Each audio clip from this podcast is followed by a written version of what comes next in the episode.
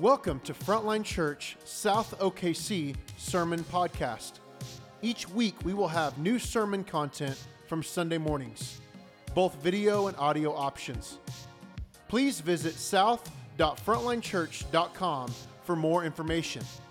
If you have any questions, need prayer, or have any other needs at all, please email hello at frontlinechurch.com.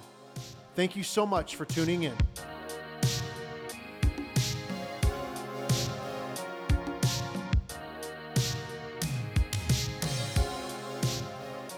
Then Job answered the Lord and said, I know that you can do all things, and that no purpose of yours can be thwarted.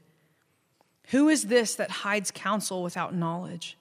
Therefore, I have uttered what I did not understand, things too wonderful for me, which I did not know. Hear, and I will speak. I will question you, and you make it known to me. I had heard of you by the hearing of the ear, but now my eye sees you. Therefore, I despise myself and repent in dust and ashes. After the Lord had spoken these words to Job, the Lord said to Eliphaz the Temanite, My anger burns against you and against your two friends, for you have not spoken of me what is right, as my servant Job has. Now, therefore, take seven bulls and seven rams and go to my servant Job and offer up a burnt offering for yourselves.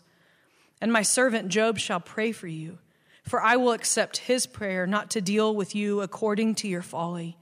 For you have not spoken of me what is right, as my servant Job has. So Eliphaz the Temanite and Bildad the Shuhite and Zophar the Naamathite went and did what the Lord had told them. And the Lord accepted Job's prayer. And the Lord restored the fortunes of Job when he had prayed for his friends. And the Lord gave Job twice as much as he had had before. And Job died, an old man and full of days. This is the word of God to us. All right. Hey, good morning. You guys can grab a seat. Man, thanks for being with us today. It's great to have you. Uh, if you are new, my name is Andrew. I get to serve as one of our pastors here. And uh, it's really, really fun to be able to jump into the last week of our Job series before we kick off uh, our new series on the Gospel of Mark. Hey, one thing I want to let you know about uh, uh, real quickly before we jump into Job 42, which if you have a Bible, go ahead and head to Job chapter 42. If you don't have a Bible, we're going to have the words up on the screen. But one of the things I want to let you know about is as a church, we really value uh, the fact that as pastors, there's it's, it's a beautiful, weighty job, and with it comes a lot of complexity. And so, one of the things that we do is every seven years for our pastors, we send one of our pastors on sabbatical going into his seventh year. And we have one of our pastors who just started his sabbatical last week. I'll show you his photo if you don't know him. This is Pastor Aaron Addison. If you saw a guy very quickly running out of our building last week after the sending and benediction, like hightailing it out of here, it was Aaron. It's because he is he, he kicks off his sabbatical. And what that is for us, that's not like, hey, go take some time and do work, or go take some seminary classes, or go write a book. For us, it's uh, hey, go take some time and don't do anything. Rest and reconnect with your family and with Jesus and why you got into ministry in the first place. And it's just a time to, to be away from the particular unique burden of pastoral ministry. And so he'll be gone for the next several weeks. You will not see him around. So if you're like, hey, where's Aaron? No, we did not fire him. Yes, he's still employed here. Uh, he is on sabbatical. So let's be praying for him. Let's be praying for his wife, Kara, for his two kids, that God would meet them in all the ways that they need and that they'd have just a, a ton of fun. I think Aaron's going to come back tan and thin and more hair on his head maybe. I don't know. It'll be great. So pray you can pray for those things too. That'd be great. So let me let me take a second and we'll jump into job 42 and then we'll get after it. Father thank you for the gift that it is to sit under the word uh, to be shaped by the word. And, and this story in particular i'm asking god that you would protect us from leaving the wisdom of job as we step out of this book God, we, we recognize that we're stepping out of this book into a new book today, but we pray that you wouldn't allow us to walk away from the formation and the, the stuff that you've been doing inside of our hearts and inside of our lives. So I pray that you'd come and move. I need the help of the Holy Spirit today for this to be helpful, for this to be beneficial. So come and move. And we, we ask that Jesus would be lifted up, but then also that you'd give us handles for our dark day. Pray these things in your name, Jesus. Amen. Today we get to the end of the book of Job. And the end of the story comes at the end. And I know that that sounds really basic and like no duh, very obvious, but it's actually really important that you grab a hold of that concept that the end of the story happens at the end. Can you imagine with me for just a minute if Star Wars A New Hope, the very first Star Wars movie ever made, opened up with Luke Skywalker flying in his X Wing down the trench, firing his, his uh, proton torpedoes into that, that exhaust port, and then the, the, Death, the Death Star explodes. And that's like the first five minutes of the film. Can you imagine? Like, what's the rest of the movie about? If the Death Star explodes in chapter one or the very opening scene. Or imagine if Tolkien in Lord of the Rings, the very first chapter, the very first book, Frodo jumps on this giant eagle and he flies to Mount Doom. He drops the ring into uh, Mordor and there, thereby killing Sauron and restoring peace to Middle Earth. And that's chapter one. Like, well, where's the tension? Where's the point? Where's the, where's the struggle? Or imagine if Beauty and the Beast started out and in the first 10 minutes of the film, Beast somehow comes across Belle and they meet each other, and the beast and Belle fall in love quickly and they kiss, and then the curse is lifted, boom, and everything else is just kind of background stuff of the movie. Imagine, like, these would be terrible stories, terrible movies, terrible books, if that's the way that these stories started. And here's why this matters. The reason I'm bringing this up is because we know intuitively as humans that what makes a good story isn't the resolve at the end it's not the beautiful thing that happens to tie a bow on everything. It's not the, the happy ending. What makes a story good is everything that happens in the middle.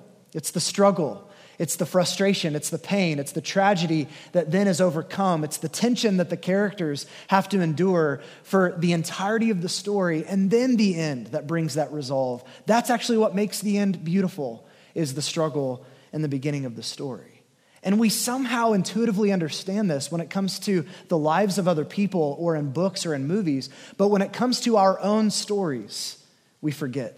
And actually, if we're honest, I think if we could inject ourselves with truth serum and be really vulnerable and honest, many of us live and function eh, with this expectation that every day of our lives is going to kind of feel like a happy ending. Like every day is going to be just really beautiful and everything's going to be the way that we want it to be. And so what happens is because that's our expectation of every day being the, the happy ending of the story, anytime tragedy strikes, anytime pain enters the story, anytime something unexpected hits you and it takes your breath away, anytime something happens that you don't understand, it can throw you into utter chaos because you did not expect for your life to wind up the way that it's wound up. You didn't expect that thing to happen. And the book of Job is wisdom literature offered to us in Scripture, not just so that you and I would wade into Job's story and process his suffering, it's so that you and I would wade into our own stories of pain and trials and, and, and unexplainable things that happen, unexplainable, painful events that occur, so that we can not throw ourselves into chaos, but actually have a grid for who this God really is and what he's like. The book of Job is wisdom literature meant to say, hey, it's not just the happy ending at the end uh, and they all lived happily ever and that's how things resolve.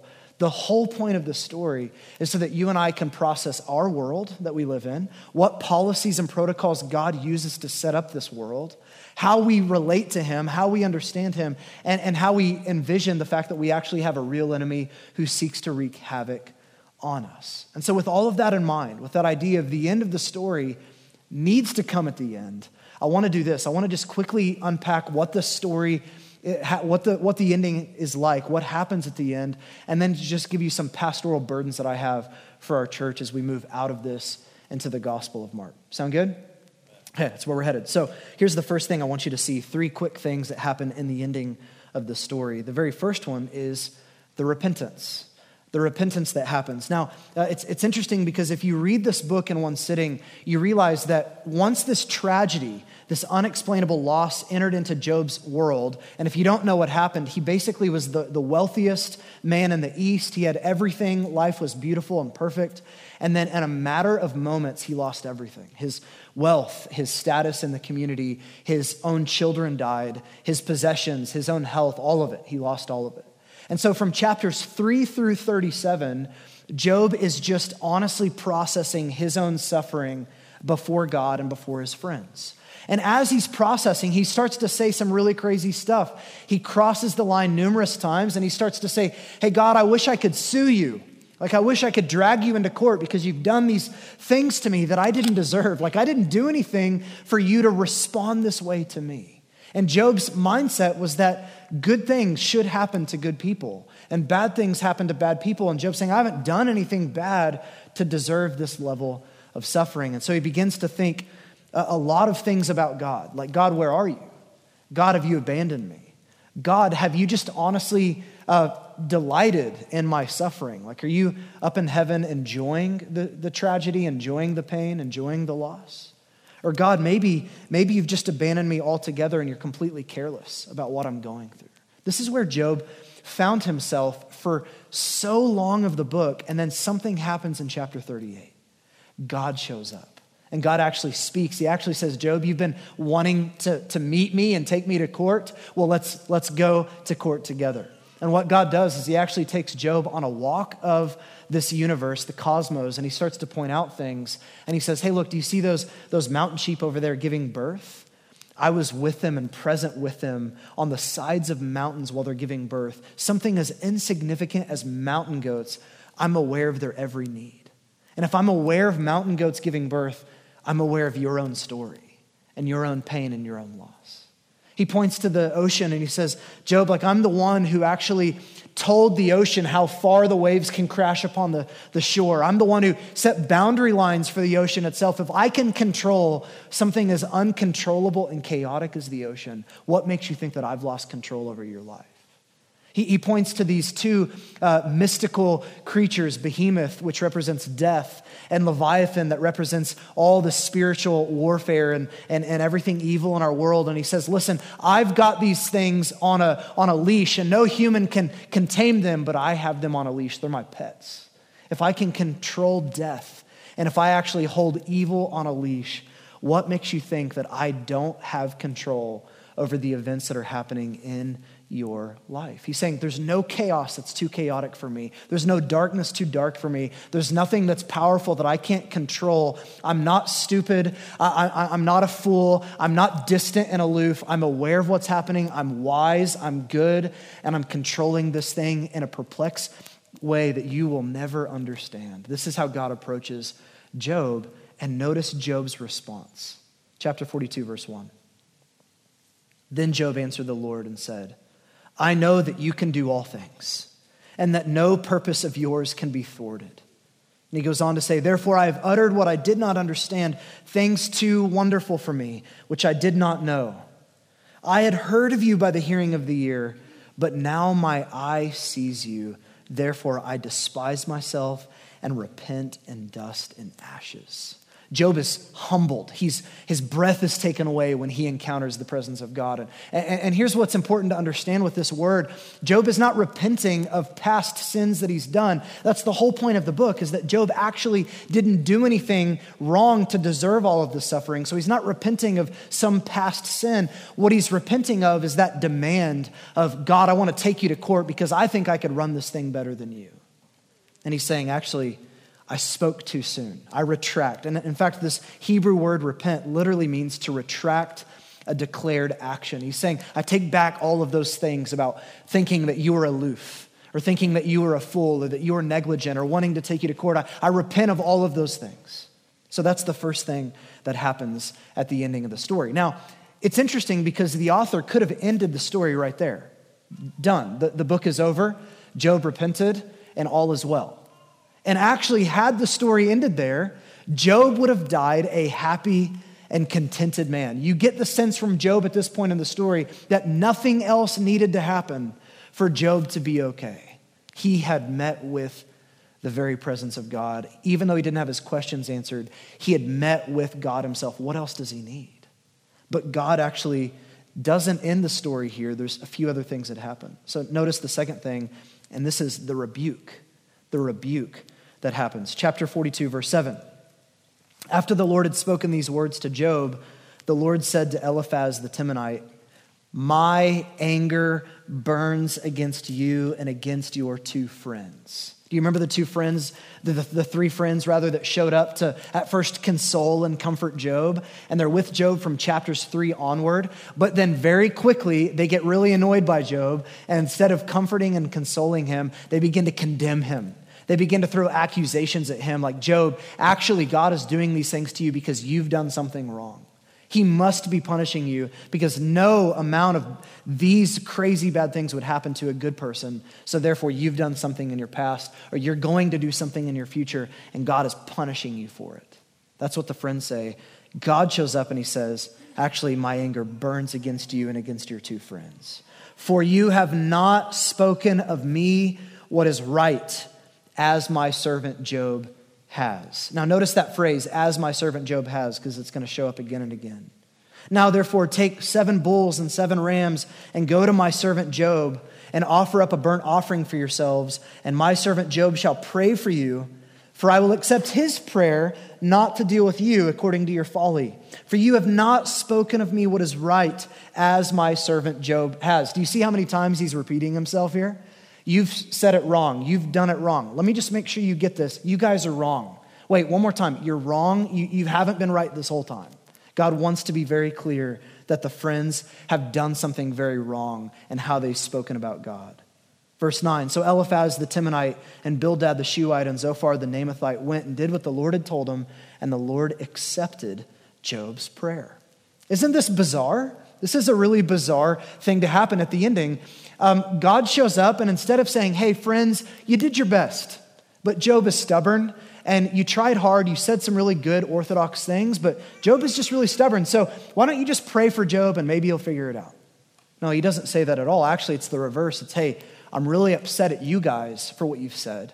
You misjudged my character. Job has been in the right the whole time. And so here's what I want you to do. I actually want you to make sacrifices and have Job pray for you. And I'll listen to his prayer on your behalf. Like, I don't even want to hear from you right now. I want to hear from my servant Job. This is one of the most vindicating things that could ever happen to Job, who had been in the right the whole time.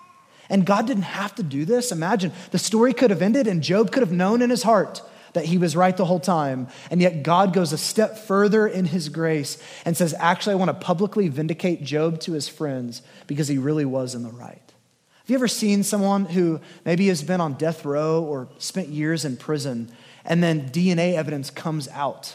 And there's photographs or there's video of people walking free. You can find this on the Innocence Project online, has uh, all these stories of people that uh, DNA evidence later comes out and it actually acquits them of the crime. And there's something inherently dignifying and honoring about that experience, isn't there? Where everybody can know, the whole world can know, that person was wrongly accused. They never did anything wrong. Well, that's what God is doing for Job in this section. Job didn't need it, but it was another step of God's mercy. And here's what's really crazy to think about Job actually prays for his friends. Like, imagine the friends come to Job, and Job doesn't go, Hey, man, you guys really poorly treated me, so pray for yourselves. Like, if God's upset at you, that's between you and him. Job actually doesn't do that. He prays for his friends, and thereby is forgiving them and showing compassion on them, even though they were in the wrong. So that's the second thing that happens. You have the repentance, and then you have the rebuke of Job's friends. And now here's the final thing that happens in the story, and it's breathtaking it's the restoration. Look at verse 10. And the Lord restored the fortunes of Job when he had prayed for his friends. Now, you don't need to see this as like, because Job did the right thing, God rewarded him. In fact, the whole point of this story has been that God doesn't function that way. That He doesn't say, okay, if you do enough good, then good will come into your life. And if you do bad things, then bad will come into your life. No, the, the whole point of the story is that sometimes really bad things happen to people who actually didn't do anything to deserve that. And really good things happen to people that don't deserve anything good to have happen to them. So look at what happens. The Lord restored the fortunes of Job when he prayed for his friends. And the Lord gave Job twice as much as he had before. Not just a restoration, but actually a doubling. Then came to him all of his brothers and his sisters and all who had known him before, and ate bread with him in his house. And they showed him sympathy and comforted him for all the evil that the Lord had brought upon him. and each of them gave him a piece of money and a ring of gold. It goes on in verse 12 And the Lord blessed the latter days of Job more than his beginning. And he had 14,000 sheep. He starts at the front end with 7,000. He has 14,000 sheep, 6,000 camels, 1,000 yoke of oxen, and 1,000 female donkeys. He had also seven sons and three daughters. So actually, all of his children had died, and he has seven sons and three more daughters after this. And he called the name of the first daughter Jemima, and the name of the second Keziah, and the name of the third Keren-happuch. And in all the land, there were no women so beautiful as Job's daughters. That's like, this is all ancient Near Eastern way of saying Job is really successful. Everything is going well again in his life. And their father gave them an inheritance among their brothers. And after this, Job lived 140 years and saw his sons and his sons' sons, four generations. And Job died an old man full of days. This is breathtaking. The story did not have to end here. It could have ended with God showing up and speaking to Job, and Job would have died a contented man. And yet, God in this story is actually showing up and saying, Hey, not because of anything that you've done, not because you suffered well, this isn't some reward for all the bad things that happened and how you handled it, but because I'm good, because I'm gracious, because I'm merciful, because I actually delight to give more than take, because I delight to pour out blessing even when people don't deserve it. I'm going to pour out all of this grace upon grace on you. And Job knows at this point in the story that all that he has is not because of anything that he had done.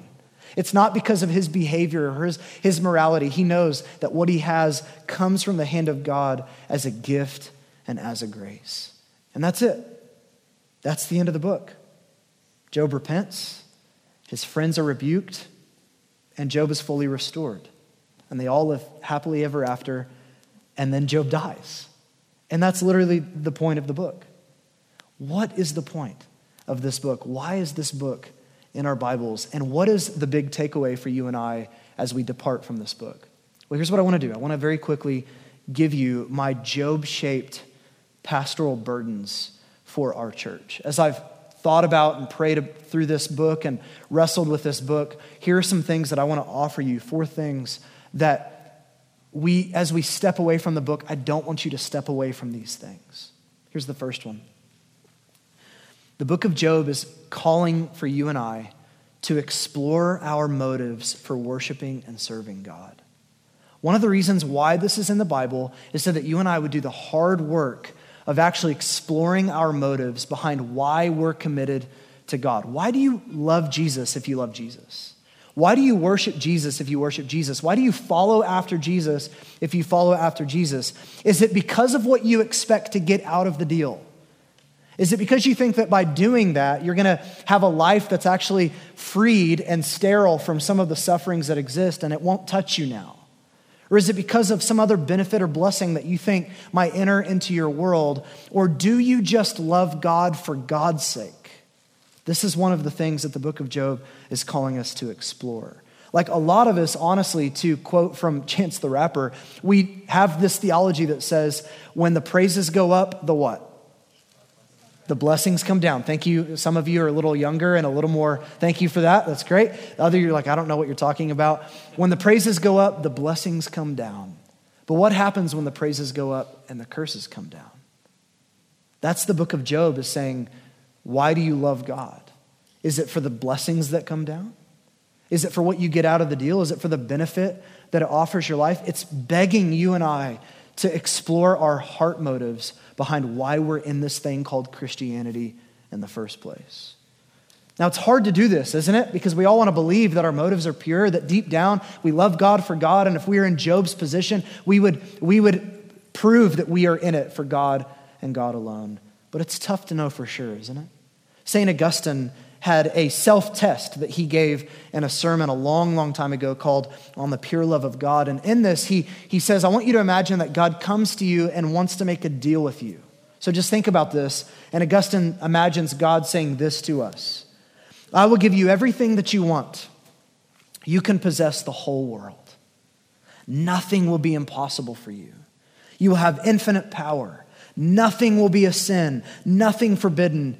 You will never die never have pain, never have anything that you do not want, and always have anything that you do want, except for just one thing you will never see my face. Now, Augustine goes on Would you take that deal? If not, you have the pure love of God. For look what you just did. You gave up the world and more, all possible worlds, all imagined worlds, all desired worlds, just for God. Did a chill arise in your heart when you heard the words, You will never see my face? That chill is the most precious thing in you.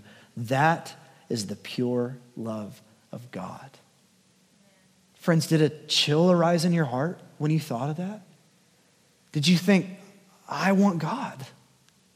Or if you thought, I want to want God more than that, that, that's sign that what's inside of you is actually the pure love of God, that you're not in it for the blessings and the stuff and the benefits and all the things that potentially might come to you as a follower of Jesus.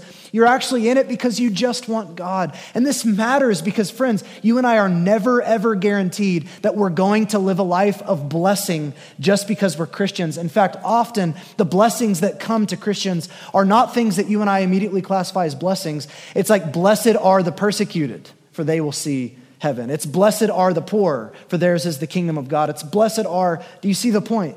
Being a Christian doesn't ensure a life of ease. In fact, being a Christian often ensures a life that will have some suffering attached to it. So explore your motives. Why do you love Jesus? Why are you in this? That's a pastoral burden that I have for myself and for you. Here's the second thing I want you to, to see as we leave this book rehearse this story the story of Job for training on your dark day. Rehearse the story again and again. You and I, in a sense, live between Good Friday and Easter Sunday. Do you know what I mean by that? Not in a literal way, but what I mean is Good Friday, the death of Jesus on a cross in our place for our sins, that's God acting in human history to forgive us at the cross. Good, Good Friday then gives way to Easter Sunday, where the resurrection celebrates that Jesus uh, couldn't be held by death, but he defeated death itself, and he's ushering in a whole new world. And in a real way, in a real sense, you and I live in that tension between God starting to act in human history, but Easter Sunday has not fully come yet. In other words, we live in this place where through the death and resurrection of Jesus, he has, he has forgiven us of our sins. He's ushered in his kingdom in a real way. He's bringing a new world, but there's, there's another sense in which the kingdom of God isn't fully here yet. And we live waiting for the ultimate resurrection, waiting for the return of Jesus, waiting for things to be put right. And so you and I live in this weird tension where there's beauty and there's brokenness. There's profound pleasure, but there's also really perplexing pain. We, we live in this place where there's two different worlds that are kind of colliding together, where you can go from celebrating a marriage to then mourning the fact that a, a divorce occurred and it broke up the marriage. You can go from celebrating the fact that a, a, baby was born while also carrying the pain of other people that cannot get pregnant for the life of them. You're, you're, you're celebrating the, the good of receiving a job offer, and then other people are mourning the fact that they just recently lost their job. You're celebrating the good, but there's bad, and it's this world where it's marked with beauty and it's filled with pain. And here's the point this is trying to shape you and form you and I over time to know who God is and what He's like, so that when the dark day comes for us, we're not thrown into complete chaos, but we actually can hold tight and trust God in the dark. Notice what James 5 says. James in the New Testament says about the book of Job. He says this As an example of suffering and patience, brothers, take the prophets who spoke in the name of the Lord. Behold, we consider those blessed who remained steadfast. You have heard of the steadfastness of Job, and you have seen the purpose of the Lord, how the Lord is compassionate and merciful. That's the whole point. James wants to say, hey, you want to know what the book of Job is about? It's about the steadfastness of Job, and it's about the compassion and merciful nature of our God. That's what it's about. Friends, the book of Job is trying to get you to remember and to rehearse the story that there really is an accuser, and he was the one that actually caused all of Job's suffering. Not God, but the accuser is the one who caused the suffering. And God was the one who held the accuser at bay and had the accuser on a leash. God was the one who sustained Job during his dark days. God was the one who was present with Job even in his raging against God. God was the one ultimately who, at the end, brought restoration to Job and all of his life. God was the one who did that because God actually loves to give more than to take. He loves to be present and offer mercy more than to be absent in a way that is felt. This is what the story of Job is about. Rehearse this again and again. Because if you're not in a dark day today, a dark day's coming. And I'm not saying that to be depressing, I'm saying that to be realistic. That we live inside of a story and the dark day is either here or it's coming. Rehearse the story again and again. Here's the third thing I want you to see I want you to see the hope that we have in Jesus. I want you to see the hope that we have in Jesus because ultimately the story of Job is really about him. Think about this with me for just a minute. Job was an innocent man who suffered greatly and yet was justified by God in the end. Job silenced the accusation of the enemy through his faithfulness to God. He actually silenced the accusation of the enemy. Job was a man who made sacrifices and offered prayers of forgiveness for his sinful friends to save them from the judgment of God. Does that sound like anybody else in Scripture that we can think of? It's ultimately meant to remind us and point us to Jesus Christ. David Ash said these words As the blameless believer par excellence, Jesus fulfills Job. As a priestly figure who offers sacrifices for his children at the start, and his friends at the end, Job foreshadows Jesus, the great high priest. The monstrous ferocity of the beast Leviathan reaches its vicious depths in the life and death of Jesus, who in his passion endured deeper depths and a more solemn and awesome darkness than Job. The drama, the pain, and the perplexity of Job reach their climax at the cross of Jesus Christ. In the darkness and God forsakenness of those terrible hours of lonely agony, the sufferings of Job are transcended and fulfilled. And as the blameless believer, accused and despised by men, but finally vindicated by God and the resurrection, Jesus fulfills the drama and the longings of Job for justification. Friends, this is a story meant to point us towards Jesus Christ.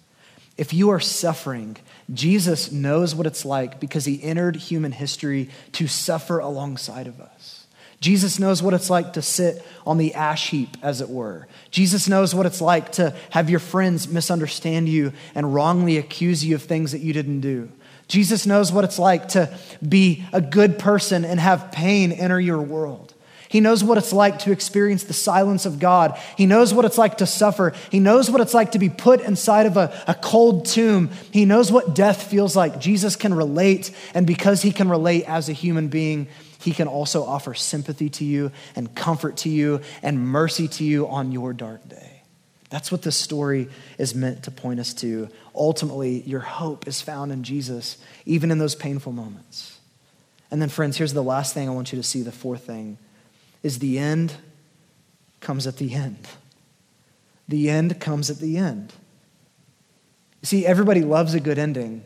And friends, if you're a follower of Jesus, we have the best ending. It is an ending not where God mysteriously shows up in the night and sucks people off the planet and we go live up in the clouds forever and ever in a place called heaven. That's not the ending of the story. In fact, that's never, ever even taught in Scripture one place. Do you know what the ending of the story is? It's God bringing heaven to this earth. It's the beauty and the beast moment, but for the earth and for you and I, where the, the curse is lifted, there's an explosion of God's presence on earth, and He lives here in the way that He intended with us, and He bends down on His knees, and God wipes away every tear from every eye, and he rights every wrong, and he takes evil and death and suffering, and he pushes them out of this good world. And all that God intended for you and I to experience, we get to experience with him. That's the ending of the story. That's what we have coming for us. But, friends, we're not at the end of the story yet. We're somewhere in chapters 3 through 37. And this is the story where we find ourselves in, where Life doesn't always make sense, things are perplexing. Job did not know the ending that was coming for him. He did not know the restoration that would come. He didn't know that he would meet the presence of God. He didn't know that he would have his possessions restored. He didn't know that he would have his kids restored. He didn't know that his friends would realize that they were wrong. He didn't know any of that. And yet he persevered. He held fast in those chapters. And friends, who knows what part of the story you and I find ourselves in? But the end is coming. We just have to wait for the end. And this story is meant to say, Do you trust me? God is asking. Do you trust me? Well, you find yourself somewhere in chapters 3 through 37 before God shows up and speaks to Job. Do you trust me?